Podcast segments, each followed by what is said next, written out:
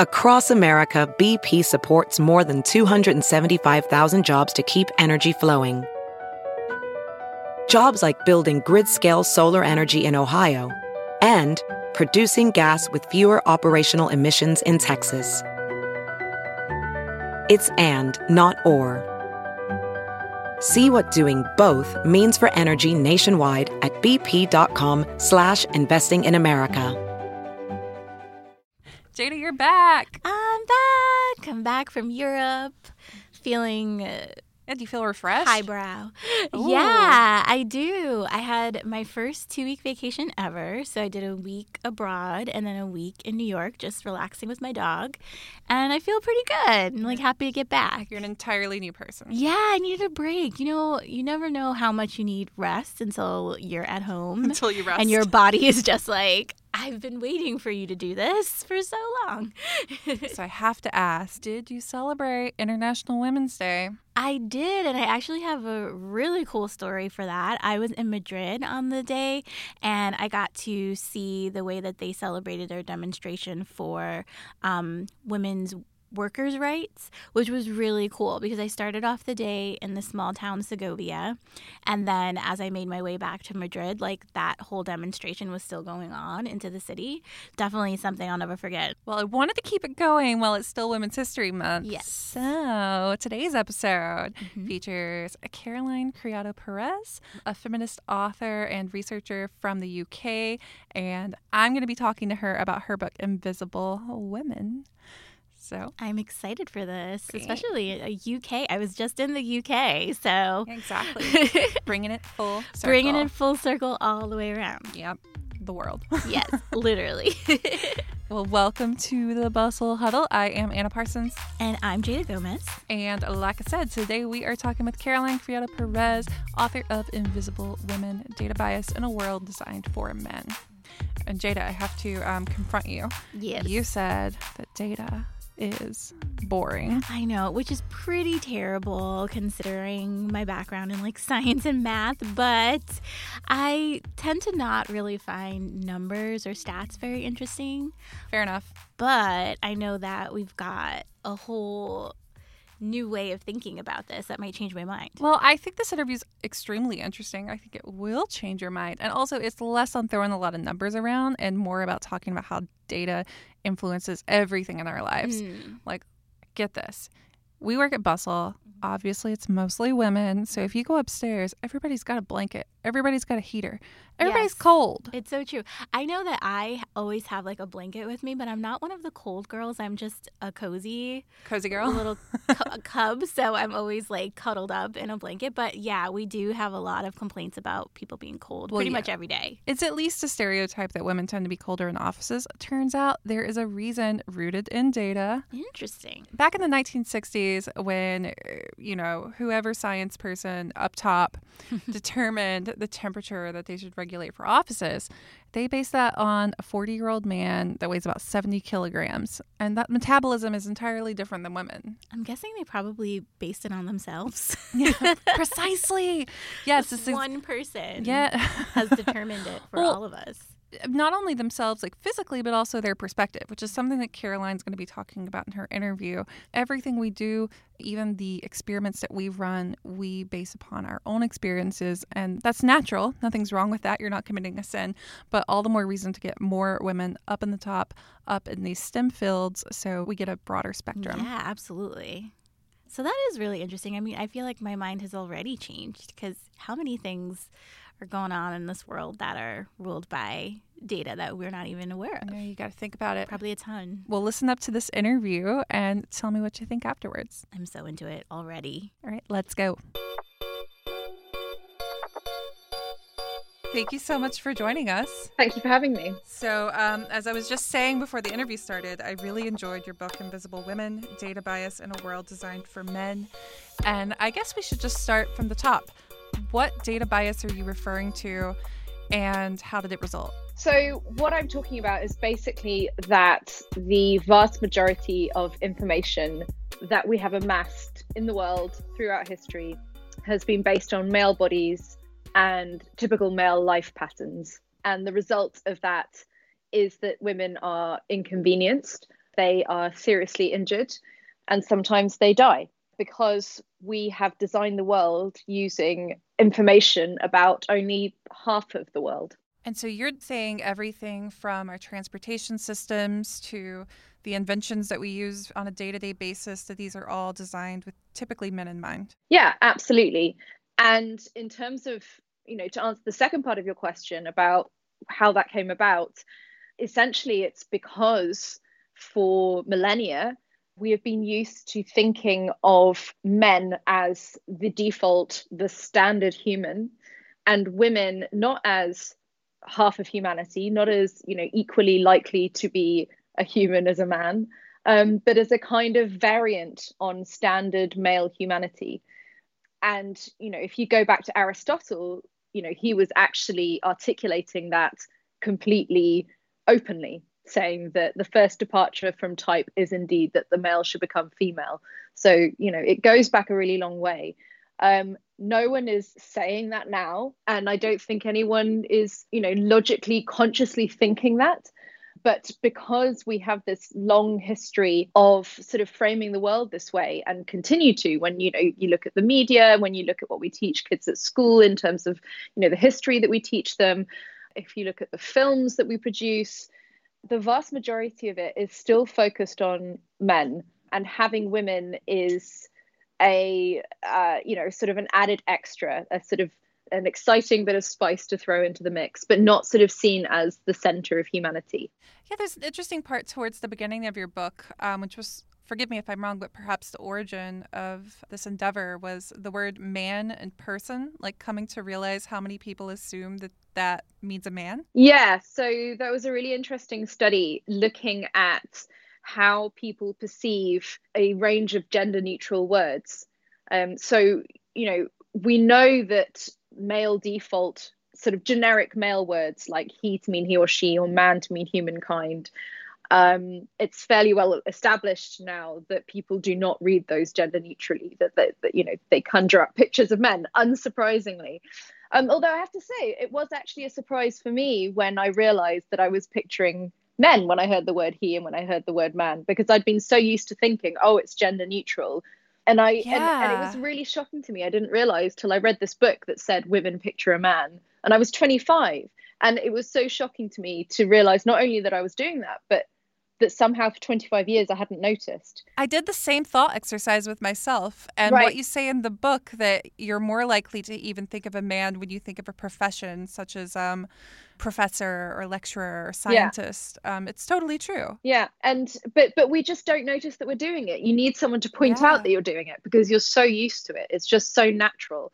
And yeah, similarly for these gender neutral words, so person, uh, user, participant, researcher, they got people to picture whatever they thought that thing looked like and then draw it. And the vast majority of men and women drew men for those oh, wow. words. The only time that women were 50 50, as opposed to, you know, 70% drawing men, was for person. But men were still drawing a man 80% of the time for the word person, which is quite shocking, you know, when you think about yeah, it. Yeah, it absolutely is. But I think it also highlights that this is a systemic issue. You know, this is not mm. a, a conspiracy. This is not a case of woman hating. It's it's a case of a pervasive way of thinking that we just do unconsciously. And so, in a way, that kind of makes it harder to deal with because it's not malicious. But then, on the other hand, it being systemic, at, at least there's there's not a sense that you have to sort of change people's hearts. You just have to change their minds. yeah, it's like we have to deprogram ourselves. Yeah. And I want to get to that later, how we do start to deprogram ourselves. But let's go into some of the specific instances of, you know, this in execution. So I think we could start with the morning. I think most of us go on our commute. And mm-hmm. the transportation system itself, as you explain in the book, has been designed with men in mind first. Yeah. So I think one of the best ways of explaining this is actually an anecdote I used to to open that chapter, which is how this town in Sweden discovered that while you may think that your snow clearing schedule has nothing to do with gender, um, actually it turns out it has a whole lot to do with gender. So this being Sweden, and obviously the Swedish people Yeah. being perfect, Right. they were doing a gender audit of all their policies and they looked at snow clearing. And the way that they had always done the snow clearing had been to do the major road arteries first and then to do the local roads and the pavements or the sidewalks. And they realized analyzing female and male typical travel patterns that this was prioritizing male travel over female typical travel. So men are more likely to drive and they're also more likely to just do a very simple there and back twice daily commute on major roads. Women, because of their unpaid care work responsibilities, are more likely to do a type of travel that's called trip chaining, which is lots of short interconnected trips. And they're more likely to use public transport. And this is partly because women are less uh, tend to have less money than men, um, but also even in households where there is a car, men tend to dominate access to it. So women will be using public transport and therefore they'll be walking more. And they're more likely to be, for example, accompanied by children, pushing buggies. And so the town councillors in Sweden decided to switch it up because they figured it was easier to drive through three inches of snow than to walk or push a buggy through three inches of snow. So they just sort of thought, well, it won't cost us any more money and this makes more sense. And so they changed that. And then they suddenly found that there was this significant drop in their healthcare bill. And basically, that came about because, unsurprisingly, as they had figured, it's more difficult to walk through three inches of snow. And actually, pedestrians were making up a huge proportion of the number of people who were admitted into accident and emergency with all sorts of injuries for having fallen over in the ice and snow. And a vast majority of those admissions were women as well, because women were more likely to be pedestrians. And the cost of those accident and emergency admissions was far, far higher than the cost of winter road maintenance. So not only did they not cost themselves any more money by prioritizing this type of travel, um, they ended up saving actually a lot of money. That's incredible. So, in addition to the uh, perfect Swedes, you also give some shout outs to Barcelona and Vienna in particular for Mhm. starting to, you know, make their public spaces more friendly towards women. Can you talk more about that? Yeah, so well, basically, what Vienna discovered, I mean, Vienna is very, very lucky because they have the the mother of gender planning in urban environments called Eva Kail. And she is is sort of a world renowned expert on this now, and, and cities around the world ask her advice because Vienna is really a world leader in designing cities to cater for for women basically. So they've done incredible things like specifically designed social housing to account for women's unpaid care work needs. So things like where is the nearest school? What are the local ameni- amenities? Will women feel safe in this environment? You know have they thought about Mm. lighting and stairwells and natural light and eye lines? And can i see the kids when they're in the park and i'm having to do something inside Yeah, the park bit was interesting to me when you talked about getting more women even into parks because the Yeah. numbers start to dwindle around age 10. Yes. So the other thing that they did was they did this study looking at usage of the park, and they found that girls and boys use the park equally until, as you said, around age 10, and suddenly girls stop using it. And they looked into why this is, and essentially it was partly that the design of the park didn't account for female socialization, which is that the boys were very confidently using these big spaces and the girls didn't want to compete with the boys for the space. Um, and so they just stopped using it. And so what they did was they subdivided the park into smaller spaces, and suddenly the girls came back. And again, that's such a small and easily implemented approach and intervention, but it makes a huge difference. And I mean, I think that you don't really need to justify why you should make parks equally accessible to girls and boys. It's obviously unfair if girls are being sort of de- designed out. But you know, if you're a, if you're a Grinch and and you think that it doesn't matter that girls don't have access to parks or feel intimidated and don't want to compete with the boys, you should bear in mind that we have a, a potentially big problem with girls um, in terms of if they're not being active enough, uh, mm-hmm. developing osteoporosis later in life, and then being a huge burden on the public healthcare system. So, you know, again, there's, I think there's often with feminism or with feminist interventions, there's often a justice angle, but there's often also an economic angle. Right, right. And I think that's why your work is so important. I know a lot of uh, Americans may not be familiar with your work, but I think a lot of people in the UK will be. Um, you got Jane Austen on the back of the banknote. You also got a statue of Millicent Fawcett in central London, and you were um, you were met with a lot of resistance to those simple acts. I was, yeah. Um, so the banknotes campaign was basically the Bank of England announced that they were removing the only female historical figure that they had on their banknotes. So we've got four banknotes, one woman, they were getting rid of her and replacing her with Winston Churchill. And so I started a campaign to say, please don't do that. it's a really stupid idea. And was eventually successful. And they said they were going to put Jane Austen on the back of the £10 note. And literally the next day, or it might have even been that afternoon, I started getting deluged with rape and death threats um, just really detailed and graphic and just coming in every minute. it went on for about three weeks.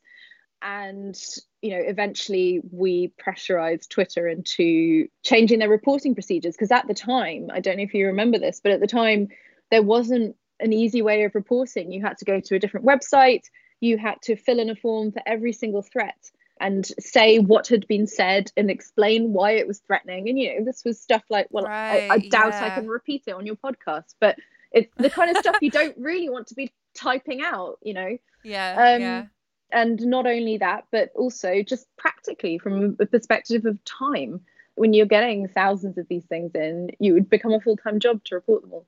So things have become a lot better from that perspective. Um, but it was not fun going through it to get that to happen. But you know, yeah, I think but... that that is also, I mean, I don't think you can separate that from the way things are designed not to account for women.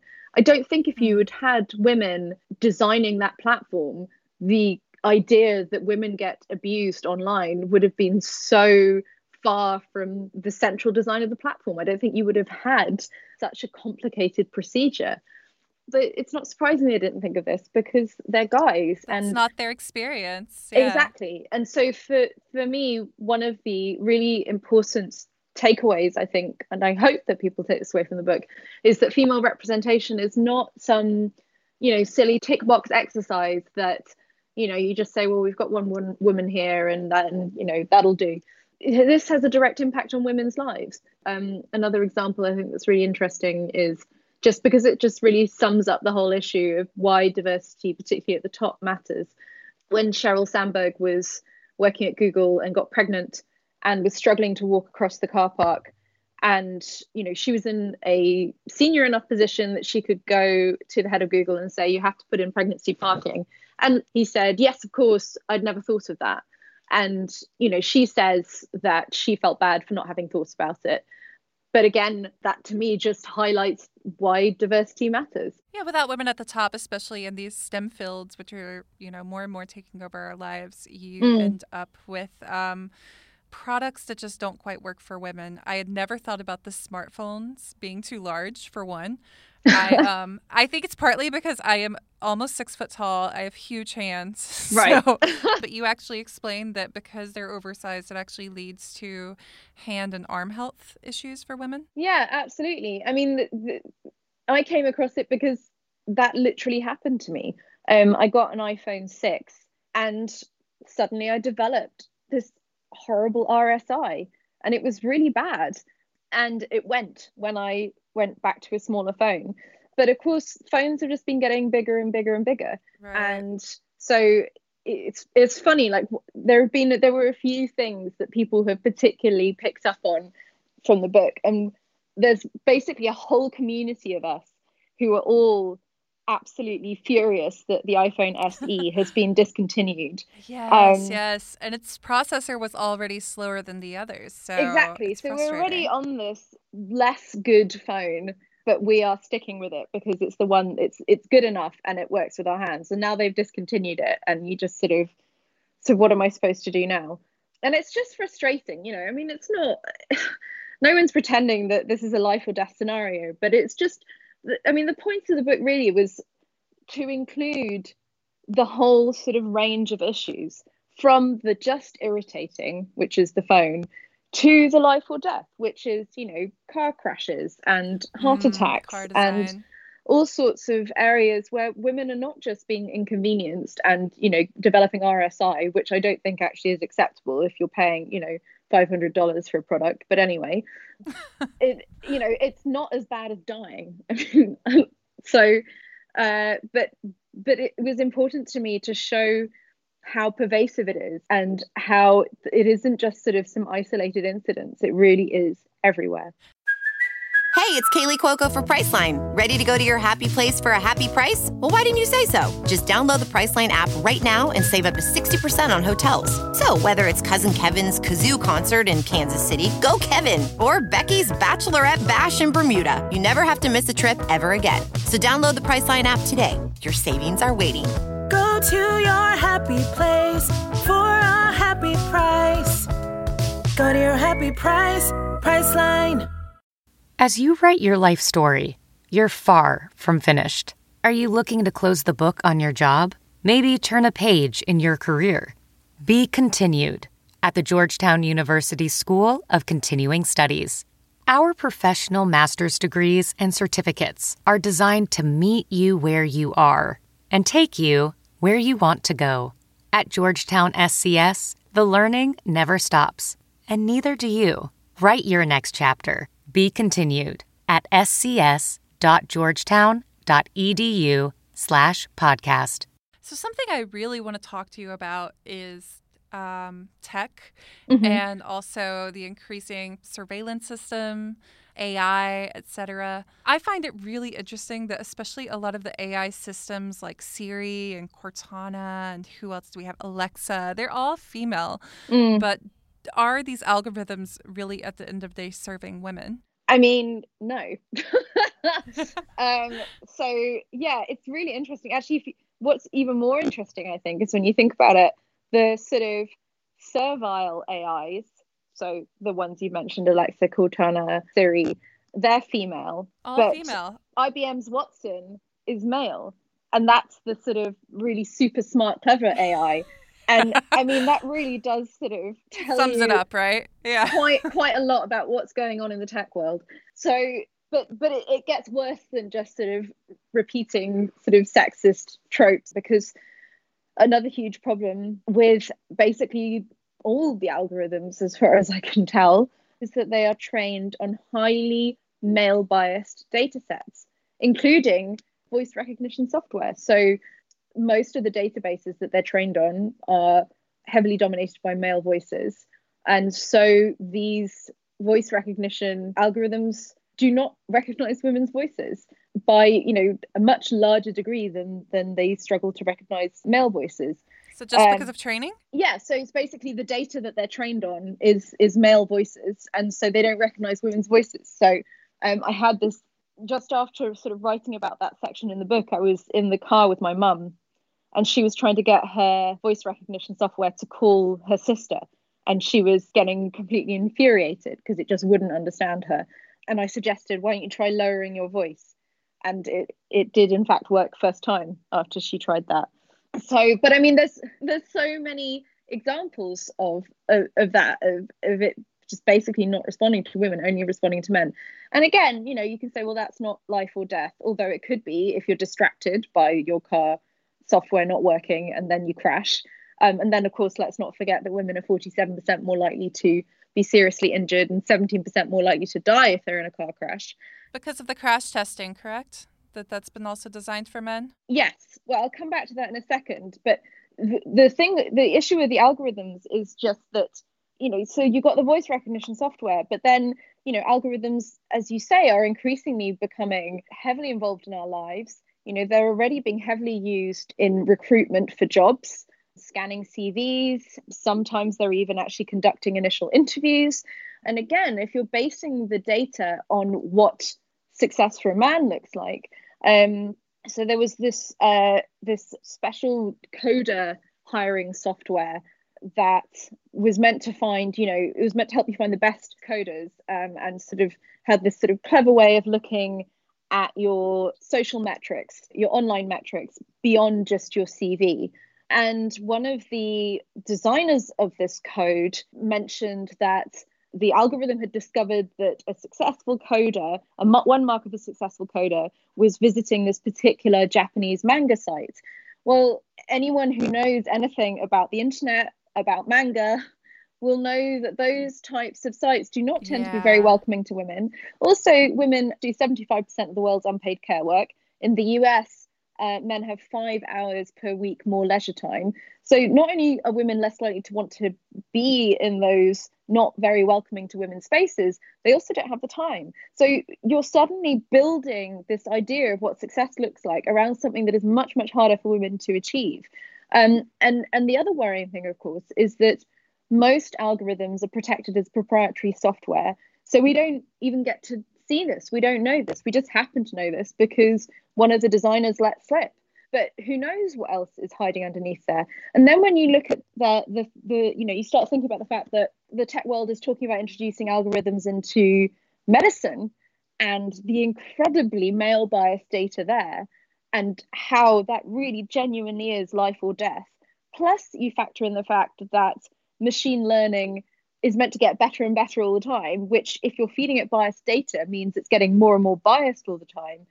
This is a terrifying world that we're heading towards. And I have no confidence that coders understand what they're playing with here. You know, the, the person who revealed this thing about the manga sites just revealed it as a point of interest. Like, this is just a fun quirk we discovered they had absolutely no concept of the idea that this was in any way biased against women. Yeah, and a lot of the sites that are geared towards women, let's say Instagram, for example, they collect quite a bit of data, especially consumer data on women, which I find concerning. So the attention that they are getting may not necessarily be positive or constructive. Yeah.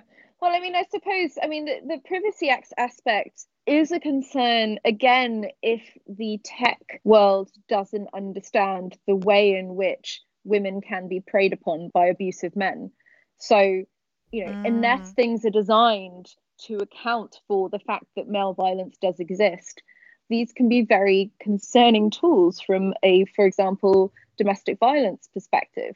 Um, and then there was that awful app, the Guardian app for Saudi Arabian women women so that oh, their husbands yeah. could be alerted if they tried to leave the right, country. If they, and oh yeah, you just how did that get allowed? How did, how did that um, get through? But but it did get yeah. through, and and technology makes that pos- possible. People are starting to use fitness apps for the same purpose to um to watch their spouses and their partners. Right, and the security settings are not set to privacy by default; they're set to sharing by default which may be fine if you're a you know big six foot three burly man but if you are a woman particularly a woman in an abusive relationship not so fine. So what can we as individuals do to change this to to make the small changes necessary? Um so i mean it's partly a matter of awareness you know, I don't think you necessarily need to be a politician or someone who works in policy to change this. Obviously,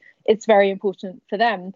But there are plenty of people who work in all sorts of areas where talking about collecting sex disaggregated data, designing things to account for women is possible for them to do. And it would be great. I mean, if everyone were talking about this at work, you know, I feel like we would see progress quite quickly.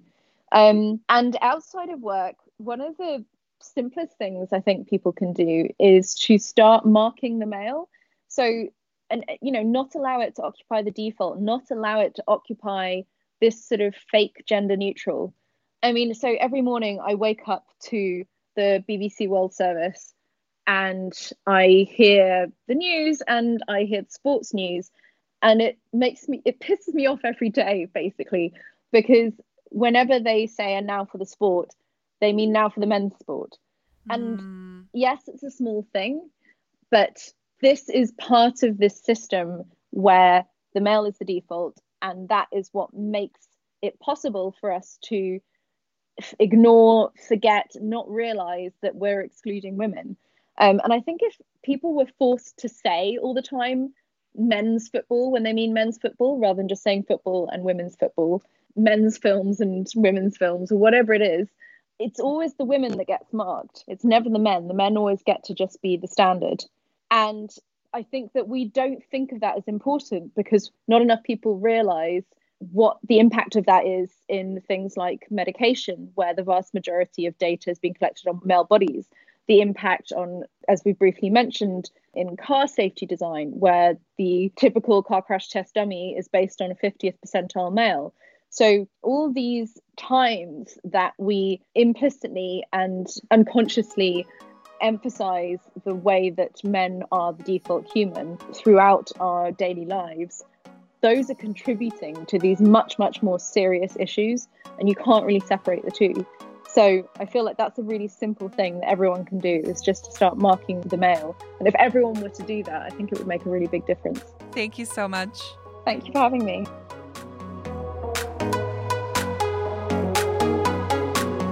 Another big thank you to Caroline for joining us, for calling in. I really appreciate it. And Jada, thank you for, you know, listening to something about data for yeah, 25 right. minutes. I know we did have this conversation about this episode, and I was like, "Oh, data is boring," but I've learned so much, so I'm glad that we figured. Yeah, I'm glad that you stuck you stuck with this and and showed me the value of it. Math matters. That does matter. All right. Well, and, and thank you all for listening to another episode of the Bustle Huddle. The Bustle Huddle is produced by Anna Parsons and Michaela Heck with help and love from Roseanne Salvatore. Be sure to subscribe on Apple, Spotify, and wherever you get your podcasts, and definitely leave us reviews on iTunes because we'd love to get your feedback. You can also reach us at huddle at bustle.com. I'm your host, Jada Gomez, And I'm Anna Parsons. and we will see you next week. Bye-bye. Bye, guys.